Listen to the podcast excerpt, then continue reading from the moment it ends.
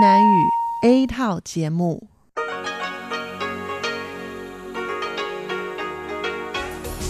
Đây là Đài Phát thanh Quốc tế Đài Loan rờ tê i.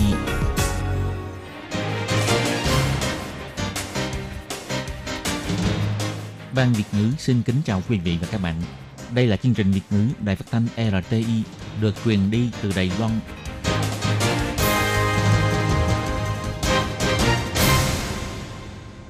Minh Hà xin kính chào quý vị và các bạn. Hôm nay là Chủ nhật, ngày sáu tháng một năm hai nghìn không trăm mười chín, tức ngày mùng một tháng Chạp âm lịch năm Mậu Tuất.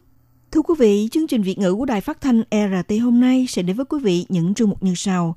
Trước tiên là phần điểm lại các tin quan trọng trong tuần đã xảy ra tại Đài Loan. Kế tiếp là chương mục Chuyện vàng ở đây, góc giáo dục, và sau cùng là chương mục Bắt nối nhịp cầu giao lưu cùng các bạn. Hôm nay trong phần đầu tiên sẽ do Minh Hà mở đầu vào dòng tin thời sự đã xảy ra trong tuần qua. Tổng thống Thái Anh Văn phát biểu về quan hệ hai bờ eo biển Đài Loan trong ngày đầu năm mới. Đã bắt được hai mươi bốn người trong số một trăm năm mươi hai du khách người Việt bỏ trốn, Sở Di dân kêu gọi ra đầu thú. Vì lập pháp triệu tập cuộc họp lâm thời kéo dài tám ngày để thảo luận về tổng dự toán. Ông Cao Thạc Thái, trưởng đại diện Đài Loan tại Mỹ cho biết, quan hệ Đài Loan và Mỹ đang trong trạng thái tốt nhất trong bốn mươi năm nay. Tổng thống Thái Anh Văn trả lời thư công khai của phe phái độc lập, việc do ai tham gia ứng cử tổng thống giao cho cơ chế dân chủ quyết định. Lễ hội Hoa Đăng Đài Loan hai nghìn không trăm mười chín tại Bình Đông lần đầu ra mắt ngọn đèn Cự Vĩ Lai Phúc. Và sau đây mời các bạn theo dõi tiếp các tin chi tiết.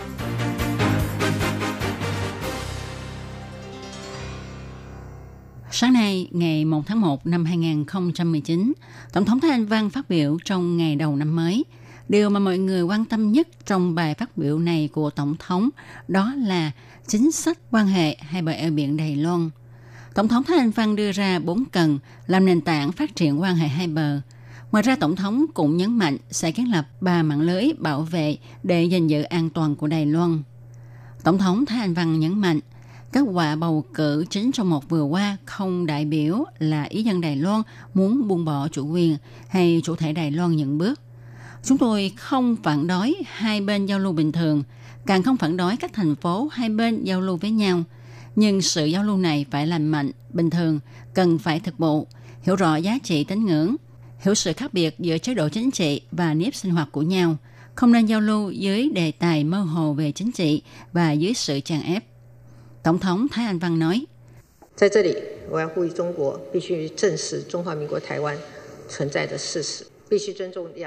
tôi kêu gọi Trung Quốc cần phải coi trọng sự tồn tại của Trung Hoa Dân Quốc Đài Loan là sự thật.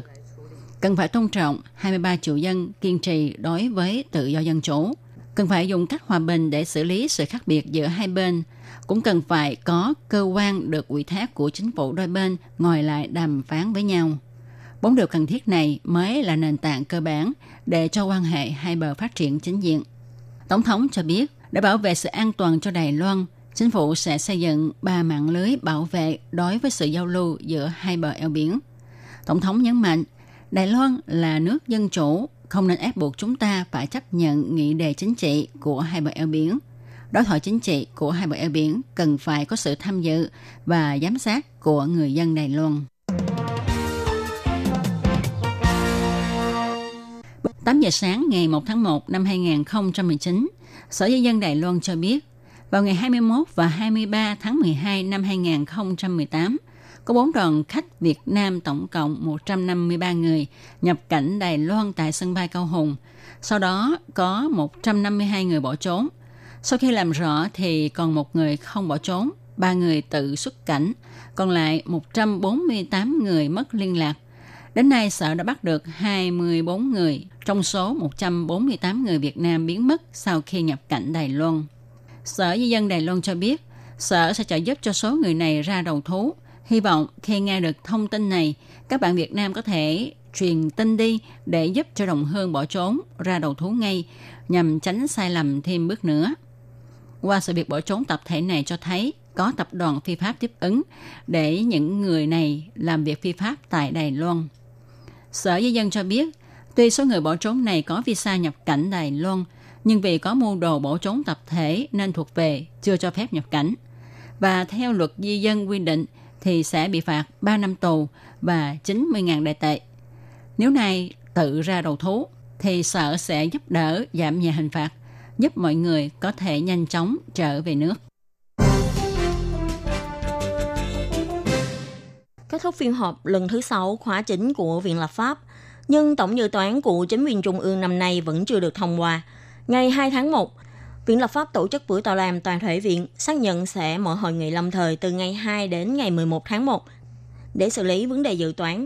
Tuy lịch trình hội nghị lâm thời lần này chỉ đơn thuần bàn về vấn đề tổng dự toán, nhưng Đảng Sáng Mạnh Thời Đại đã nhấn mạnh trong buổi họp báo trước buổi tọa đàm, hy vọng ngoài tổng dự toán ra, hội nghị lâm thời có thể xử lý các vấn đề dân sinh kinh tế như luật tổ chức Ủy ban điều tra an toàn giao thông vận tải quốc gia, luật điều tra sự cố giao thông vận tải, đề án sửa đổi luật di dân về xuất nhập cảnh và luật bảo vệ cơ mật quốc gia. Trưởng ban triệu tập Đảng Sức Mạnh Thời Đại, ông Từ Vĩnh Minh nói,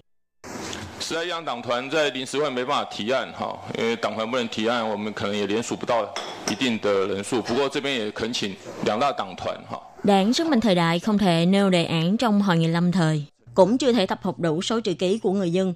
Hy vọng hai đảng lớn có thể cân nhắc thêm. Ngoài vấn đề tổng dự toán ra, đều có thể thêm thời gian để phê duyệt đề án khác hay không. Nhưng trưởng ban triệu tập của Đảng Dân Tiến, ông Kha Kiến Minh cũng cho biết, các đề án của Đảng Sức Mạnh Thời Đại vẫn chưa hết thời hạn làm phản thảo luận, rất khó xử lý trong hội nghị lâm thời. Trong đó cũng có một số đề án có thể xử lý bằng luật hiện hành, không cần phải sửa luật. Hy vọng hội nghị lâm thời lần này chỉ thảo luận vấn đề tổng dự toán. Viện trưởng Viện Lập pháp ông Tô Gia Toàn cũng hy vọng hội nghị lần này nên đơn giản hóa, chỉ xử lý vấn đề tổng dự toán và đề nghị đưa đề án của Đảng Sức Mạnh Thời Đại vào các vấn đề ưu tiên cho phiên họp lần sau.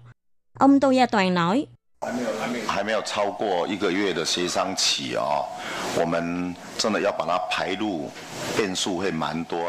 những đề án này còn chưa qua hết thời hạn đàm phán thảo luận một tháng. Nếu bây giờ đưa vào thảo luận, e rằng sẽ còn có nhiều biến cố. Nhưng các đảng có đồng ý sẽ đưa mấy đề án quan trọng này vào ưu tiên xử lý trong phiên họp lần sau hay không? Trễ lắm thì cuối tháng hai sẽ có thể thông qua. Cũng chỉ trong vòng vài tháng mà thôi.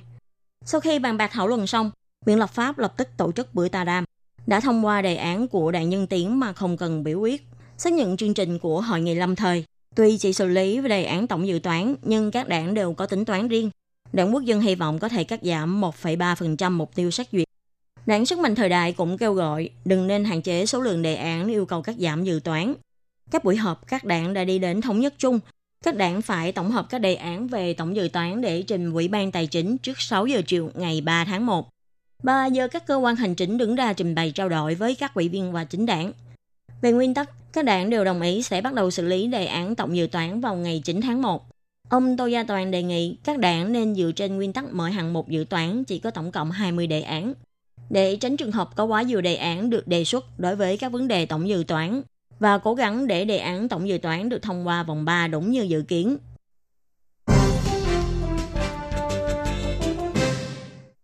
Trưởng đại diện Đài Loan tại Mỹ, ông Cao Thạc Thái cho biết, năm hai không một tám, Mỹ thông qua luật du lịch Đài Loan và luật sáng kiến tái đảm bảo châu Á. Quan hệ ngoại giao Đài Loan và Mỹ đang trong trạng thái tốt nhất trong vòng bốn mươi năm từ khi các nước quan hệ ngoại giao đến nay. Ông vẫn cho biết rất có niềm tin vào mối quan hệ hai bên. Đồng thời, ông Cao Thạc Thái phủ nhận thông tin Tổng thống Thái Anh Văn có ý định viếng thăm Washington vào năm hai không một chín. Chào mừng Tết Dương lịch năm hai không một chín, có khoảng sáu trăm Hoa Kiều khu vực Washington đã tổ chức lễ chào cờ vào ngày một tháng một.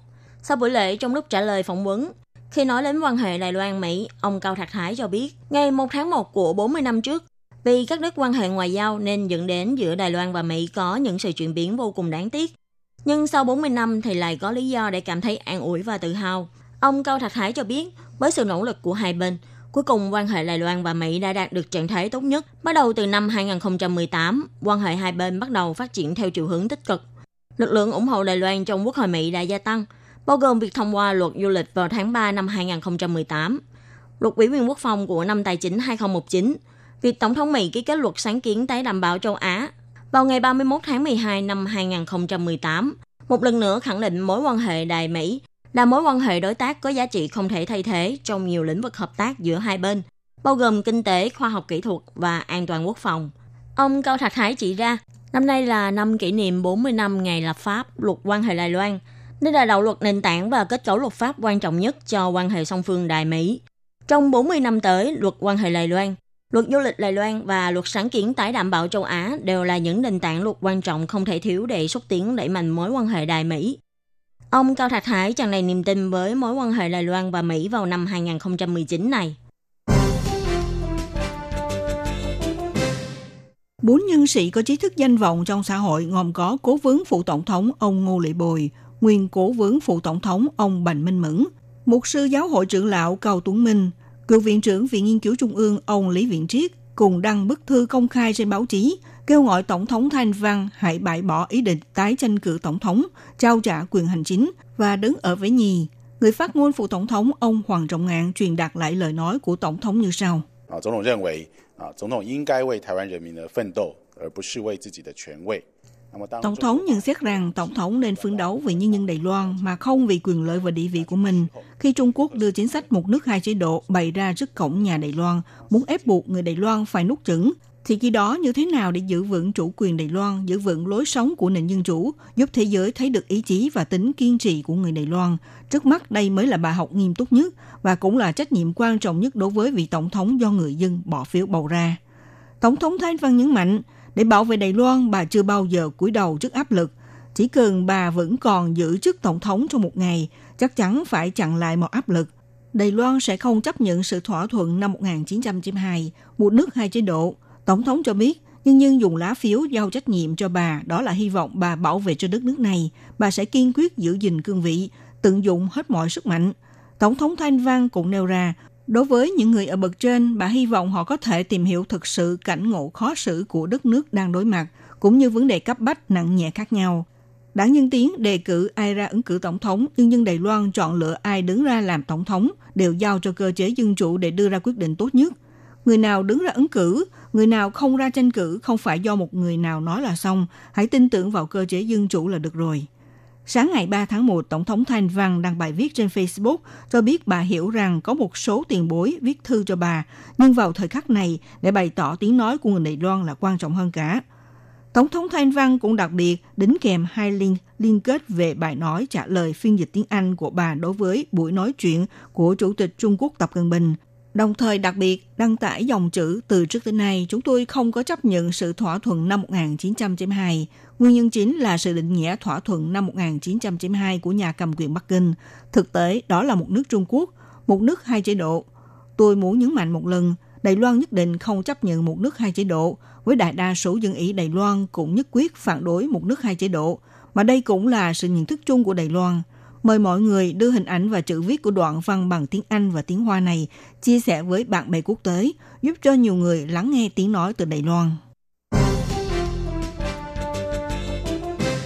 Lễ hội Hoa Đăng Đài Loan hai không một chín sẽ được chính thức thắp đèn vào ngày mười chín tháng hai, tức ngày Tết Nguyên Tiêu, tại khu phong cảnh quốc gia Vịnh Đại Bàng ở Đông Cảng, huyện Bình Đông. Đèn chính năm nay được đặt tên là Cự Vĩ Lai Phúc, lấy hình tượng cá ngừ vây xanh vượt sóng biển khơi, thể hiện sức sống mạnh liệt của Đài Loan. Còn đèn lồng nhỏ là đèn Lợn Bình An hai không một chín. Cả hai chiếc đèn này đều được ra mắt lần đầu tiên vào ngày ba tháng một tại khách sạn The Grand Hotel Đài Bắc. Cục trưởng Cục Du lịch ông Châu Vĩnh Huy sáng ngày ba tháng một cho biết.